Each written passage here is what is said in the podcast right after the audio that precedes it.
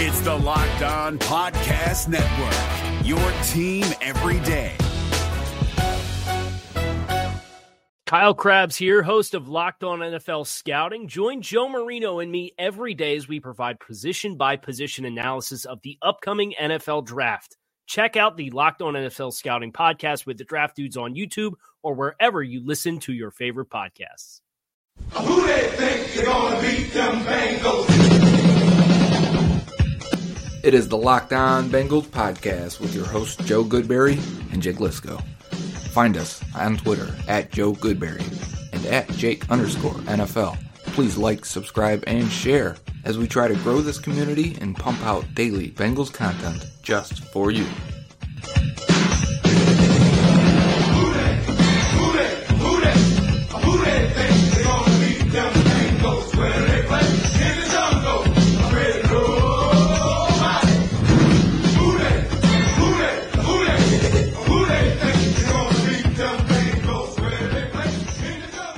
Up, Bengals fans, and welcome to another episode of the Locked On Bengals podcast. Today, we're back to our positional review series. We get into running back today, and then we dive back into the Ultimate Division crossover AFC North Division.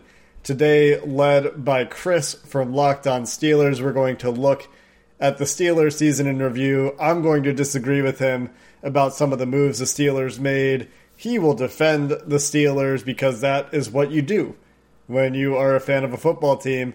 So let's get into our position review at running back, and then we'll get back into our AFC North division crossover.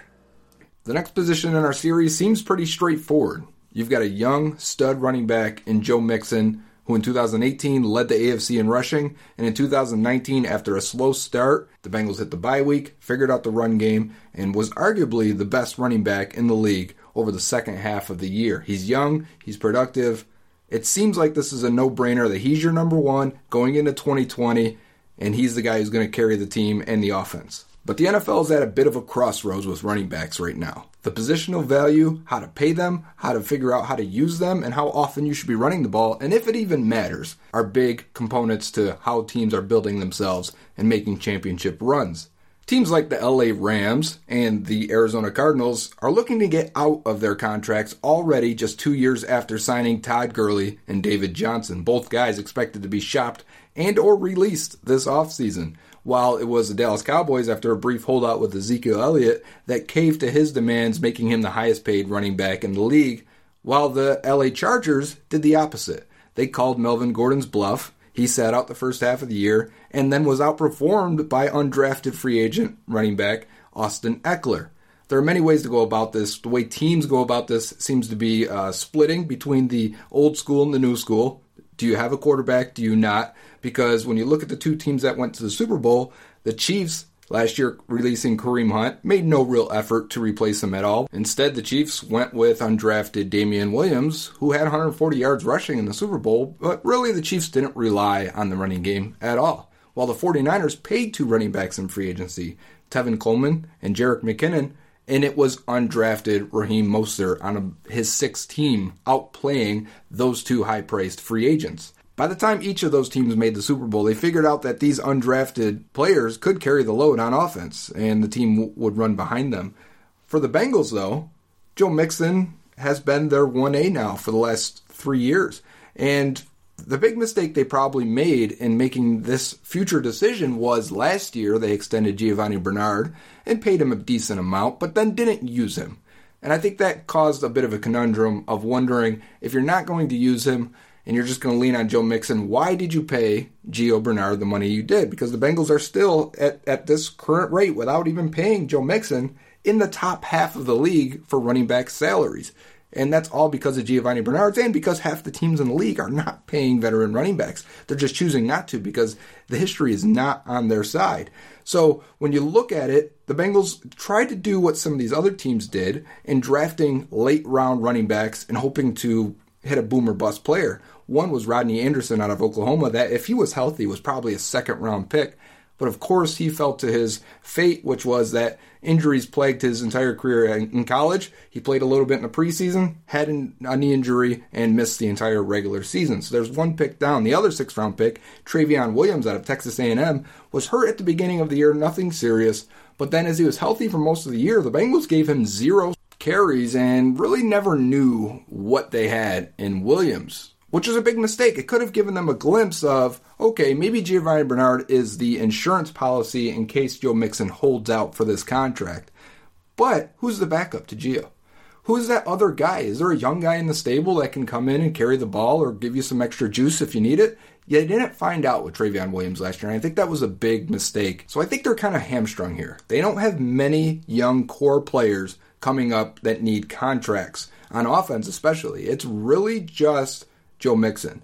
And when you have a young quarterback coming in, you'd like to have a veteran running back, a guy that you can lean on, a stud running back to carry the games that where your quarterback is struggling. And while I do think this offense is eventually going to be molded for Joe Burrow, what about the next two years? And I think that's where Joe Mixon has value to the Bengals. And I think this deal ends up getting done, and he shows up as the 1A guy and probably someone you should target in fantasy. In other news, the Bengals filled out their coaching staff by adding Troy Walters as assistant wide receiver coach. Walters was the offensive coordinator for Scott Frost the last four years at UCF and at Nebraska. He also played eight years in the NFL for Minnesota, Indianapolis, Arizona, and Detroit. So connections there again for Zac Taylor and Nebraska, where Taylor played. So more hires of familiarity. That was Joe on the running back position and a little bit of news for the Bengals. And without further ado, we get into the Steelers. I get to talk a little bit of speculative smack. We'll be there in just a minute. Guys, let's talk about sex. Now you can increase your performance and get that extra confidence in bed. Listen up.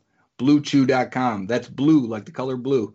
Blue Chew brings you the first chewable with the same FDA approved active ingredients as Viagra and Cialis. You can take them anytime, day or night, even on a full stomach. And since they're chewable, they work up as twice as fast as a pill, so you can be ready whenever an opportunity arises. Let me tell you, we get free samples, and if you think Marshawn Lynch has a good stiff arm, you've seen nothing yet. Blue Chew is prescribed online and ships straight to your door in a discreet package. So no in-person doctor visits, no waiting at the pharmacy, the, and best of all, no awkwardness. They're made in the USA, and since Blue Chew prepares and ships direct, they're cheaper than the pharmacy. Right now, we've got a special deal for our listeners. Visit bluechew.com and get your first shipment free when you use our special promo code locked on. Just pay the $5 shipping. Again, that's B L U E chew.com. Promo code locked on to try it free. Blue Chew is the better, cheaper, faster choice, and we thank them for sponsoring the Locked On Bengals podcast. Want to go see your Cincinnati Reds this spring during spring training? Well, Arizona is a great place to go, not only see baseball, but to see everything else. And if you go down there and go down for the Cactus League, they've got 10 stadiums, 15 MLB teams, 75 degree temperatures. All 10 stadiums are in the greater Phoenix area within 50 miles. Yeah, you can go down and see your Reds in Goodyear Park down there. Or maybe, we've talked about it before, you're into the craft beer. They've got Four Peaks, Angel's Trumpet Ale House, Goldwater Brewing Company, all known for great beer. Or maybe you're into hiking. Maybe you want to get out in the desert for the numerous national parks down there, go up to the Grand Canyon. And if you do the canyon, make sure you bring enough water because it's the way back unlike most hikes, that's challenging. It's easy going down, hard coming up. Kind of the opposite of the Bengals. We had a hard time with this bad year, and we're going to come up next year. So go on down to Arizona, take yourself a little spring break, plan your getaway at visitarizona.com slash spring training. All right, everyone, welcome back to the AFC North Ultimate Division crossover. I'm Chris Carter, host of Locked On Steelers. I'm here with Kevin, Jeff, and Jake. It's day two, which means we're going to team two, and that is the Pittsburgh Steelers. Fellas, it's great to have you guys back for another day. And now we get to talk about the team I have to talk about 24 7. And I figure I want to start our talks around getting just the division standings on how people feel about what was the most defining moment of the Steelers season, which wasn't a play. It wasn't. It, it. It wasn't. Uh, it, it wasn't something that happened that stopped them from making the playoffs. It was. Well, I guess it did stop and make the playoffs, but it was the, in one day when the Steelers knew they they lost Ben Roethlisberger for the entire season, and on the same day trading for Minkah Fitzpatrick. After seeing it play out for a full season, the Steelers just missing the playoffs, but Minkah Fitzpatrick being a first-time All-Pro guy, and Ben, you know, how old is he? Is he coming back? What has been you guys' reactions? We're going to start with Kevin from Locked On Ravens, but what has been your reaction to how you've read how the Steelers dealt with that situation? Well, I'll give you my immediate reaction first, Chris. And I personally wasn't a huge fan of the move at first, but looking throughout it or looking at it throughout the entire season and now talking to everybody here today, it was an obvious win. And the Steelers really had to make a decision. Ben Roethlisberger was done for the season. They had to say, do we trust Mason Rudolph at the time, Mason Rudolph, to go and lead this team to the playoffs? And what do we need in order to make that happen. The Steelers needed secondary help. Minkah Fitzpatrick was available, a guy who the Ravens were actually looking at, and there were rumors that the Ravens could maybe give up a first round pick and a second or two firsts for him. There were a lot of Ravens fans clamoring for Fitzpatrick, and there was no denying Fitzpatrick's talent, but he just came into Pittsburgh, a turnover machine, a ball magnet. He's under team control for a long time. It's pretty much saying, all right, we're going to give up a year or two of control here to get a player who isn't going to break the bank until a few seasons down the line. Still gave Pittsburgh a chance to win and really turn the season around for Pittsburgh. Now, we could say if Mason Rudolph played a bit better, if Devlin Hodges came in, played a bit better, this team, we could be talking about potentially even probably not the AFC North champions because 14 and 2 was a hard record to beat, but we could potentially be talking about the fifth seed here in the AFC and looking ahead to next season. And we'll get into that in the next segment, but talking about what Fitzpatrick br- brings to this team, saying publicly that he wants to move around the defense, such a team first guy, and a guy who, when you look at the Steelers pass rush, something we talked about yesterday, if the pass rush touches TJ Watt, Hargrave, Tuitt, and Heyward, all those guys, once they got to the quarterback, the quarterback had to make a decision either take the sack or throw the ball into a secondary that now stouted and now had Minkah Fitzpatrick along guys with Joe Haden, Steven Nelson, and the like. So when Roethlisberger went down, Steelers had to make a decision, and I think they ultimately did make the right one there. Yeah, it's funny because uh, it's it's there's a there's a there's a divide when it happened. There was I'd say there was a 50-50 divide among Steeler Nation. You had certain writers saying this was great. I was on the pro side. I thought it was a great move because I was like they're not going anywhere this year and the idea that they might get they're pro I thought they were always going to end up right in the middle of the draft, you know, 18, 19. They never had they never finish in the top 10. So I was like, they this this is like getting a top ten pick by getting Minkah Fitzpatrick, and uh, you know, and I know he was part of why they finished eight and eight, but that was why I liked it. Uh, Jeff, your take from Locked On Browns on how that impacted their season, and you seeing the Steelers, the Browns beat the Steelers for the first time in several years, and uh, you know, but they, they also saw Minkah Fitzpatrick and how the team sort of shifted throughout the season. Um, for me, the move um, at the time, I, I guess you there's no way you can question the move. I mean, you brought in an absolute stud in the secondary. Um, but for me, it's more of you know you look at it now where it's at. Look, I mean, the whole point of bringing in Minkah was let's beef up the defense and see if we can make this a playoff team. Obviously, they fell a little short. Um, and what we got to see this year is there is no life after Ben Roethlisberger on the roster. I believe everybody in the room, even you, Chris, agrees with that. There is no life after Ben on this roster. And for me, it just seems, you know, you look at Philip Rivers now is going to move on. Eli Manning has retired. And it seems like, and I'm not saying you, Chris, necessarily, but it seems like a lot of Ravens, a lot of uh, Steelers fans are just like, well, Ben will be back at 38 years old after an elbow killed his entire season, I guess week two, week three, whatever it was. He'll be back and we'll be fine. It seems really weird to just say that about a 38 year old quarterback. Look, you know, Ben looks like the, you know, the high school hero who's now been the 13 year offensive line coach at his alma mater. And, you know, he's already got two ex wives. Um, you know, he's no more athletic anymore. We get all of that. But my question is, is, you know, it seems weird and no first round pick. And we realize that Duck ain't it. We realize that Rudolph ain't it. And so they're going to go into this year and look, it could go really well, but if it doesn't, you know, then are they going to fall back a year or two because without a first round pick, they're not sniffing any of the top quarterbacks this year. So I think they have a lot invested in what they think Ben can be this year. And it just seems really weird that we're like, you know, I mean, you look at baseball, you look at anything where there's arm injuries, and all of a sudden, you know, what if Ben ain't got the fastball anymore? What if- you know, what if he ain't got, you know, the precision? What if he ain't be able to drop balls in space? And either way, the Minkah move is fine because you got a stud. And for him to say, I want to move around more, which is funny because that was the same thing he said to That's get out of Miami. in Miami. Yeah. Uh, yes. Well, I know I want to be this. Well, no, you're, you know, this is what it is. This is the year and the era you play in. You are a great defensive back, so we're going to put more on your plate because this is what we want from you.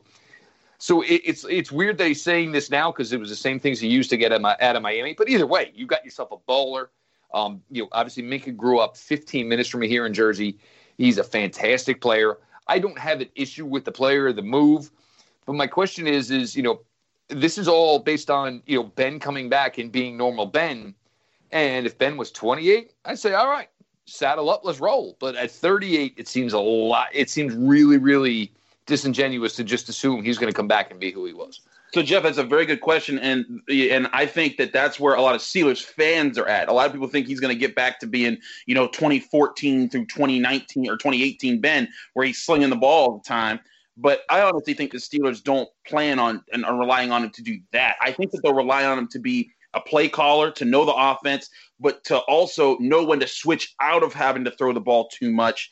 Um, and go to a running game. Now they have to develop a stronger running game for next year, and that's what I think their top pick will either be a really strong offensive lineman that falls to them, or one of the top running backs that fall to them. Because I don't see a lot of teams picking among this running back crop too early in this draft. So I think it's going to be more so about they're gonna they're, they're not to expect Ben to lead a top, top top ten offense anymore. They're to say, hey, get if you can be what you were in your first, you know, four or five years with the team, which is the last time that they won the Super Bowl with him.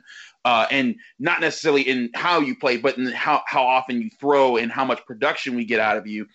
That I think that would be more conducive to the way that they're building their roster. Uh, but there's a lot of time before the draft and free agency, and who knows what's going to happen with the Steelers moving forward.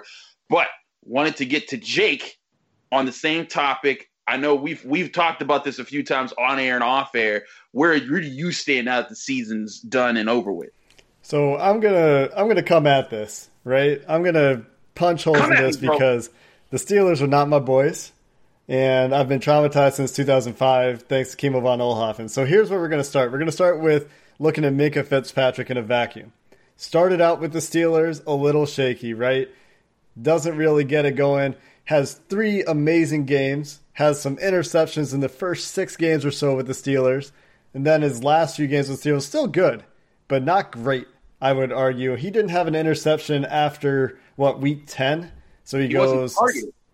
That's okay. He's not getting his hands on the ball. He's a free safety, right? So I'm just looking at his play, right? You're right. He's not targeted a lot, but he's not getting his hands on the ball either. So I don't know how you avoid a free safety. I haven't watched the tape on all these games, but I'm just looking at his ball production, and so that falls off a little bit. But beyond Minkah Fitzpatrick, and he could be a very good player for the Steelers. That's neither here nor there. The Steelers gave up what amounts to the first team out of the playoffs in the AFC draft position to get him in a year where they don't have a quarterback. Then they go on, as you point out, after a really bad start to finish 8 and 8. But the strength of victory for the Steelers is 324. The Steelers go 8 and 8, but they beat the following teams. The Cincinnati Bengals twice, which given the Bengals are bad this year, the Los Angeles Chargers, who were bad this year, the Miami Dolphins, who were bad this year, the Los Angeles Rams is probably their best win. They missed the playoffs. Indianapolis Colts, Jacoby Brissett, never going to be impressed with that kind of win. They beat the Cleveland Browns, they beat the Cardinals with their rookie quarterback, and that's it. Those are the teams that Pittsburgh beat this year. So you have a close loss to Seattle. You have a close loss to San Francisco early in the year before they figured themselves out, right? You have a, a blowout loss in week one to New England, and then down at the end of the year, you have a loss to Buffalo, who good team, right? Playoff team. You lose to New York, who's terrible, and then you lose to Baltimore. Did Baltimore play as starters in Week 17? I wasn't watching. No, they So- did not. So the the end of the year doesn't go great. So I'm just sitting here wondering, are the Steelers just fool's gold, right? Is this eight and eight record a lot better looking than perhaps the quality of the team?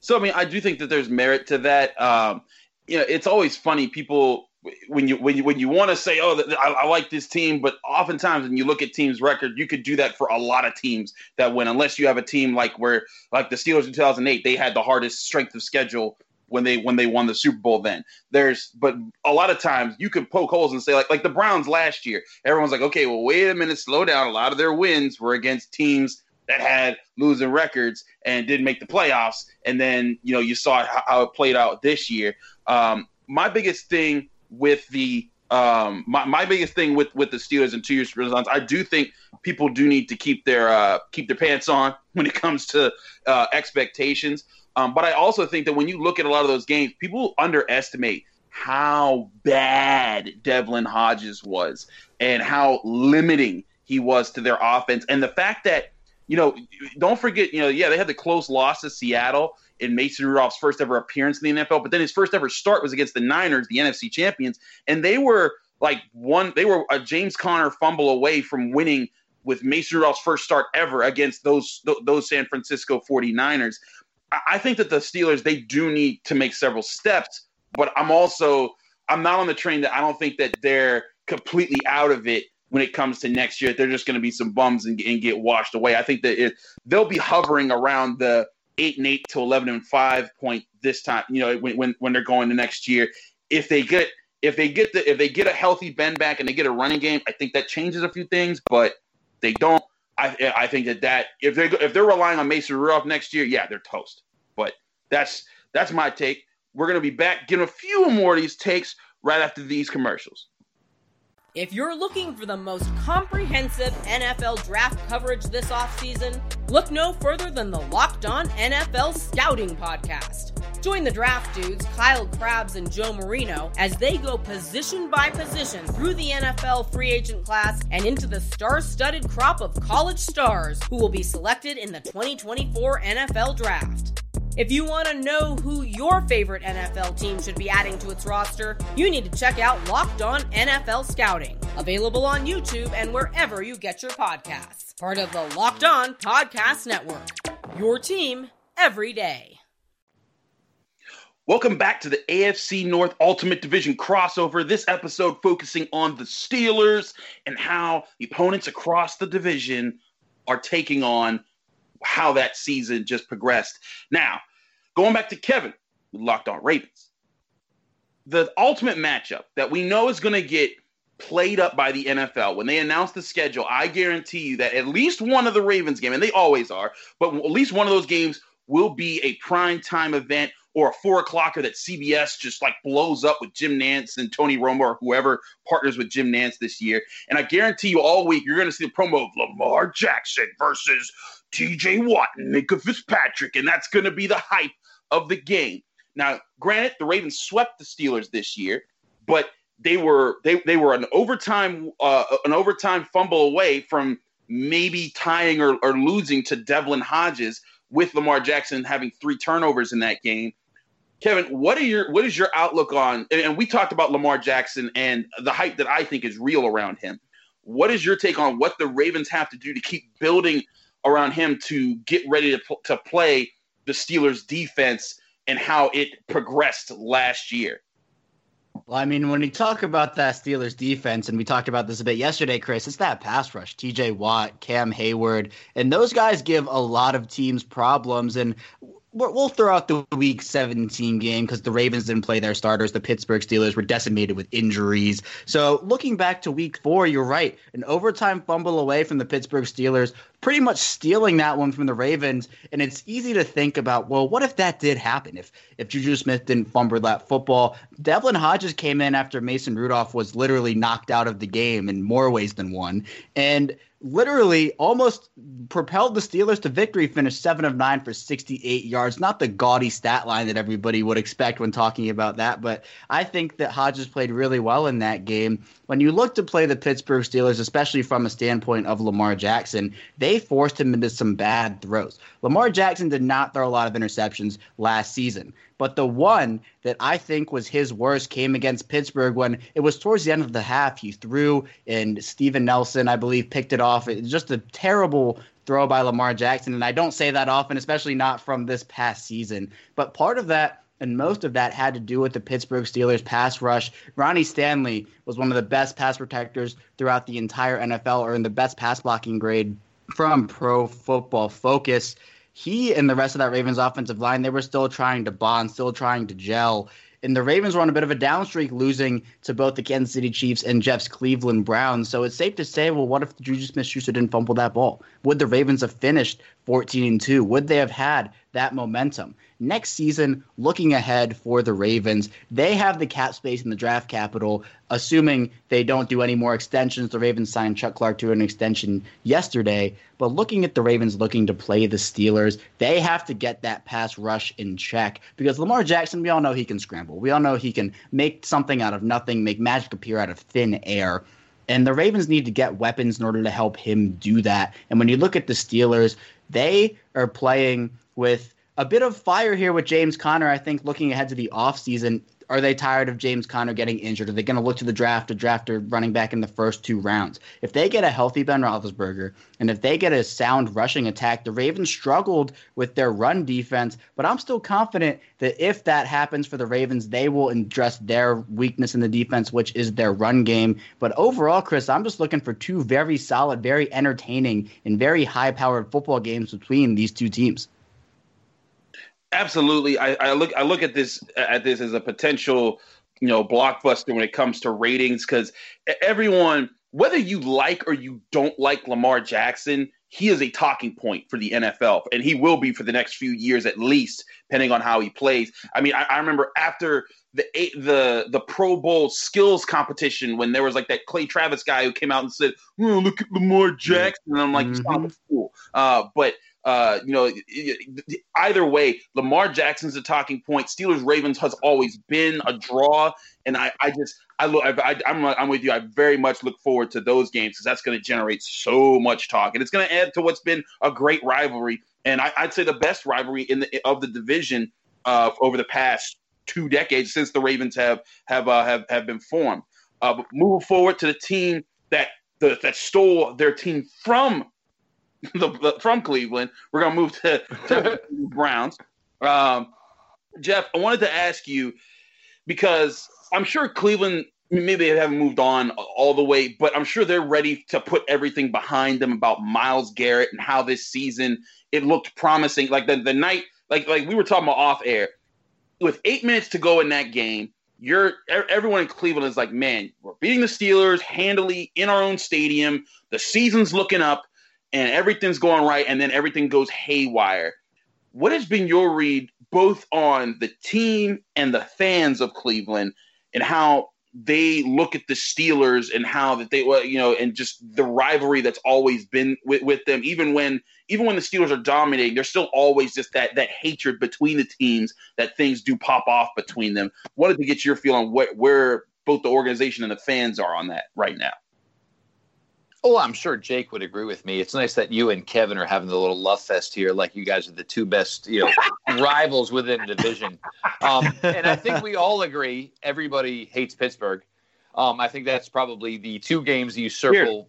Here. Right, Jake, Kevin, you're probably with me here. Um, it's win the Pittsburgh games, um, and it's not eight minutes; it was eight seconds. That Thursday night primetime game it was, you know, and go with the old Charles Dickens line. It was the best of times. It was the worst of times. I'm sitting here getting ready to do a post game show. Yeah, took down Pittsburgh. All right, absolutely beautiful. Everything about it. Oh my God, what just happened? And the thing about the entire situation with Myles Garrett was it was for the NFL. The NFL knows the guy, the man that Myles Garrett is. It was like he's not Vontaze Burfict. And Jake, I'm not trying to pick on anybody. I mean, you know that. But it was just like, oh my God, we just got a really, really bad situation on field, on prime time. from a guy that is nothing like this. Myles Garrett's in an Apple store and there's some kid trying to buy a new iPhone and he's short on money and Myles Garrett's like, yeah, I'll pick up the tab. And like this is just the dude he is. Like the NFL, like they, they love to punish people. But every now and then they get in the situation where somebody's got to be punished who does not fit the criteria. And it's like, well, we really got to punish him hard. I'm not stunned whatsoever that he was told, this is it, your year's over. We said it on that post game show that night. For me, honestly, the worst one was Damarious Randall getting suspended for the follow game in Pittsburgh. How did Pittsburgh win? Duck Hodges hit a couple of long balls. Like, look, you lose your star hmm. for whatever reason, whether it's injury, whether it was the, and I will say it was a freak incident because Myles Garrett is like, he's like the biggest, strongest, fastest, badass nerd that ever walked the planet. But somebody pushed him to his point and he lost it. You look at players like Damarious Randall who got suspended for that game due to the fact you know, the game at Pittsburgh, where and so Duck Hodges hits a couple of long balls, and all of a sudden the season was over, and it was you know like other people, well this and, and fans, well Myles Garrett, Myles Garrett. Well, no, this game was close. This game was within range. How about talk about the guy who got suspended because he was too lazy to show for freaking practice, or he literally said the words on a 31 degree day. It's a little too cold to practice outside. Seriously, um, you were playing the game in Pittsburgh. It was going to be outside it, it just gets so weird to cover like like we all do it and you cover these teams as deep as we do and some of the idiotic minutia that comes up and when we're talking about this said safety who you know a year ago was like wow you know maybe he's looking at a four year 40 million dollar deal 25 guaranteed. You heard anybody even mention this guy's name to this point? Everybody oh these are free agent targets. These are free agent targets. Damarious Randall, I mean, his name has gone literally like stone cold. But, But- the, the, the other, no, just to, just to build off where you're going with this, Jeff. The other thing about this is even after even after like like Baker Mayfield went on Thursday Night Football's like the the the, the post game show and said this is unacceptable, and the Browns you know tried to put this to bed. Then Kitchens. You know, there, there was the Pittsburgh started it shirts, and then Kitchens was seen wearing the Pittsburgh started it shirt. And then, I mean, I'm telling you, I was at Heinz Field, and I just watching these Steelers come in with the with their own shirts, and I'm like, oh boy, this is going to be a thing. And, and then it became a thing, and then just what I, I wanted to get the sense of where where everyone is at like post because now not only you have that game, you have the game where the Steelers beat the Ravens or not beat the beat the Ravens, sorry, beat the Browns. I sometimes I sometimes conflate stuff. Um, but uh, but I, I look at I look at the, I look at that and I'm just like, man, like how how does Cleveland feel after all of this craziness happened in what looked like their year to finally come out from being in the in the basement. I mean, they they weren't in fourth place. That was the Bengals. That we'll get to you in a sec, Jake. But they but they weren't the team that was they, they weren't the, the the ultimate doormat of the division. They they were competitive this year. I think if you look at the way this went down, and look, this comes from the GM, and the GM is responsible. I mean, you had all those assets from the previous regime as far as you know draft assets, and you know a lot of people want to poo-poo it. Oh well, this turned out this way, and you know he did this and that. He didn't deliver. I mean, I, I, I we literally put together better drafts in 2018 and 2019 than this GM did. And his problem was, is look, you know, he wanted Freddie to be head coach of this team. And then when it got to about mid October, we're not sure he can handle it. He doubled down. I want this guy. Freddie's going to be all right. We're going to get this done. And then when it came to the end of the season, when nothing got done, John Dorsey told the owners of the team, keep Freddie. We'll get this right. So literally, he tripled down. So that's how they're both gone. Um, basically, what it was is, you know, you had, and look, you even with the misses he made, you still had Myles Garrett, Olivier Vernon, Joe Schobert, Denzel Ward, Greedy Williams. You had seven safeties. You had a pretty good an offensive line that showed well at the end of 18. You had Odell Beckham. You had Jarvis Landry. You had Nick Chubb. You had Baker Mayfield. You know, sometimes you got to put your big boy big boy pants on. They didn't get it done. Whatever happens with this current regime, the thing is, it's going to be aligned and it's going to be unified. Whether it works or not, it's the first time Cleveland has done this. And I don't care if it's playing blindfold throwing darts at yes or no on every decision you make, at least that's a plan. This is the first time this has happened where there is unified choices and decisions to be made under a Haslam regime here in Cleveland. I don't care what their method is of getting it done. At least everybody's on the same page. I hear that. With that, we'll move on to the Bengals. Uh, Jake, of course, everyone's talking about how Joe Burrow is just the automatic first round pick. The, the, the Bengals aren't even on the clock. We know that's what they're doing. What is your prospect of of how he can do in his rookie year, considering the Bengals? I forget the name of the tackle that they lost, but he you know he was he was their first round pick last year, and he didn't even get to play that much uh, at all. Um, and what is your take on what they need to do to build around Joe Burrow to get ready to play teams in the AFC North, but especially the Steelers?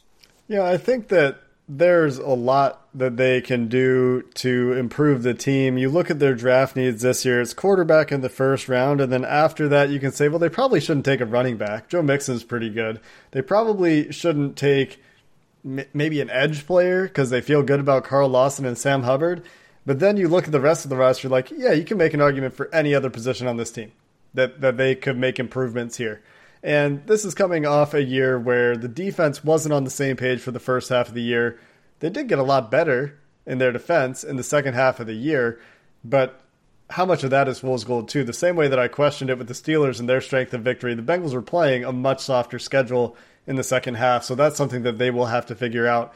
But as far as building around Joe Burrow, they do get back, as you mentioned, Jonah Williams, the first round tackle from Alabama, who consensus, I believe, top tackle in the draft in 2019. Unless you have concerns about his 33 and a half inch arms, he should be fine as an NFL tackle. But they still do need to make some improvements on the offensive line, especially when it comes to that matchup against the Pittsburgh Steelers. I'm going to echo a little bit of what Kevin said here in that the pass rush is the most concerning part for me in that matchup. And I said that I wasn't ever going to say anything nice about the Steelers, but I will say that Stephon Tuitt, that defensive line is a solid unit. TJ Watt, I have to admit that I was wrong about TJ Watt. He got better. He had a first couple of years where there was a lot of sack production, but then he's he backed that up and rounded out his game and was consistently getting pressure on the quarterback and is starting to look a lot like his brother in terms of the amount of disruption that he can offer for defense. So for the Bengals, they need to solidify that offensive line. I am very concerned that they feel better about that offensive line than they should because of some strides they took down the stretch. Again, when they were playing teams without much of a pass rush. But if it's Bobby Hart again at right tackle and a bunch of guys who can't figure out who wants to actually take that left guard job, then I'm worried about Joe Burrow getting it done. But then you turn on the tape of Joe Burrow, right? You look at 10 wins timeline today for he's a writer for the Athletic. He says, I could put together a 10 minute highlight reel of Joe Burrow just escaping the pocket. And that's it. 10 minutes of it. And I'm like, yeah, do it, please. And I, I want to see it. Get me pumped up, right? But that's going to be a hard environment for, for Burrow to thrive in. And they're going to have to build the offensive line properly. They're going to have to bring back AJ Green. They're going to have to adopt some principles of that LSU offense, namely getting more run pass option in the offense getting more deep shots worked into the offense, which means they need a deep threat. That's the thing, right? They need to find the guy that's going to be healthy and stretch the field, and hopefully that's John Ross. Hopefully that's AJ Green, but just a lot of questions, right? More questions than answers, and we'll have to see how they spend their money and spend their draft capital. And I assume we'll talk about that tomorrow when Joe and I get to run the show. All right. So my last question for you guys. It's so this is sort of a question where it's like playing chess against yourself. You want to make sure you want to challenge yourself on both sides of the board. But I wanted to ask you guys, going down the row, um, starting with Kevin from uh, from Locked On Ravens, what is the if you were to be the Steelers GM and you weren't trying to sabotage them because you're you're you're you're covering another team, but if you were the Steelers GM, what would be your outlook on this offseason? What they should prioritize? You know, a big talking point here is should they keep Bud Dupree? and what should they prioritize in the NFL draft and maybe moving in free agency. They don't have a lot of cap space right now. I mean, they practically have none, but um, you know the team is it's kind of obvious they're going to get rid of a few big big big name guys or big number guys like uh, Anthony Chickillo, Mark Barron, Ramon Foster just for starters that would get them in the range to be able to make some moves this offseason. Kevin, if you're the Steelers GM and you're actually playing for the Steelers, just your insight on how the Steelers play from an opponent's perspective. Where would you go if you're the team? I think for the Steelers, it's just about being smart with their money. Is this the year where they should spend it, or is this the year where they should kind of let some of it roll over to next year? I think they're going to be smart with their money. You talk about last offseason, Donte Moncrief and Mark Barron, not the best free agent signings in the world. I think they need to prioritize a running back in terms of making sure that they have a viable backup option for James Conner if he goes down, someone who could maybe even take over the reins. But overall, just be smart with the money and understand that this might not be the huge offseason to spend big. Maybe you get Ben Roethlisberger's cap hit off the books next offseason and you have more money to spend there. All right, Jeff from Locked On Browns. Um, well, I hope they don't steal my draft board like they did last year, where they drafted Benny Snell, where they drafted Justin Layne, and many others. Um, uh, and I, I, kind of agree with Kevin. I kind of agree with Jake a little bit. Um, you know, was that eight and eight legit?